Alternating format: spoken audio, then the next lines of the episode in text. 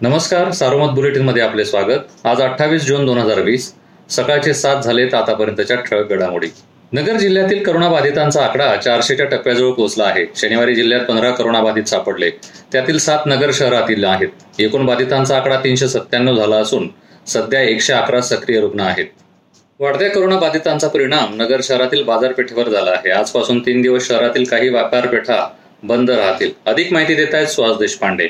अहमदनगर शहरात मागील काही दिवसापासून कोरोनाबाधितांची संख्या वाढत असल्यामुळे आणि त्यात आज शनिवारी आडते बाजार परिसरात एक बाधित रुग्ण आढळल्यामुळे व्यापाऱ्यांमध्ये खळबळ निर्माण झाली आहे. या पार्श्वभूमीवर दि अहमदनगर आडते बाजार मर्चंट्स असोसिएशन यांनी रविवार दिनांक अठ्ठावीस ते मंगळवार दिनांक तीस असे तीन दिवस शहरातील मार्केट यार्ड आडते बाजार दाळमंडई तापकीर गल्ली दाणे डाबरा व परिसरातील व्यापारपेठ बंद ठेवण्याचा निर्णय घेतला आहे. राहता तालुक्यातील तीन जणांच्या अहवाल पॉझिटिव्ह आले. यात चंद्रापूर येथील दोन तर कोल्हारे बुद्रुकमधील एकाचा समावेश आहे. या बाधितांच्या संपर्कातील सात जणांची तपासणी करण्यात आली. श्रीरामपूर शहरानजीकच्या गोंधवणी शिवारातील करोनाबाधित महिलेच्या मुलाचा अहवाल पॉझिटिव्ह आला आहे. त्यामुळे तालुक्यातील करोनाबाधितांची संख्या दहा झाली. तालुक्यातील करोना पॉझिटिव्ह रुग्णांच्या संपर्कातील सत्तावीस जणांपैकी सव्वीस अहवाल निगेटिव्ह आले. कोपरगाव तालुक्यातील सुरेगाव येथील एकाला करोनाची लागण झाली आहे.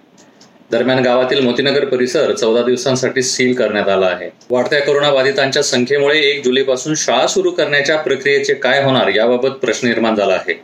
अधिक माहिती देत आहेत ज्ञानेश दुधाडे. शालेय शिक्षण विभागाने यंदा कोरोना संसर्गामुळे टप्प्याटप्प्याने शैक्षणिक वर्ष सुरू करण्याचा निर्णय घेतला. त्यानुसार एक जुलैपासून नववी दहावी आणि बारावीचे वर्ग भरवण्यात येणार आहेत. यासाठी संबंधित शाळा व्यवस्थापन समितीची संमती घेण्यात येत असून नगर जिल्ह्यात ही प्रक्रिया अंतिम टप्प्यात आहे. मात्र कोरोनाच्या वाढत्या संसर्गामुळे जिल्ह्यातील शाळा एक जुलैपासून सुरू कराव्यात की नाही या संभ्रमात खुद्द शिक्षण विभागच आहे.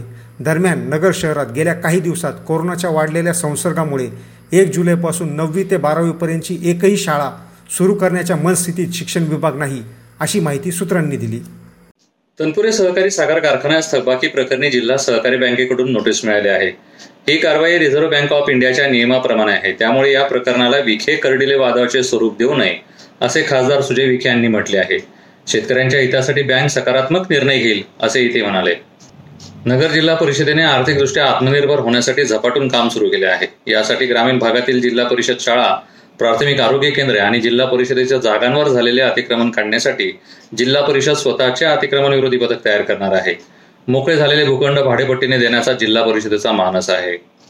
या होत्या ठळक घडामोडी. सविस्तर बातम्यांसाठी वाचत राहा दैनिक सारोमत किंवा भेट द्या देशदूत डॉट कॉम या संकेतस्थळाला.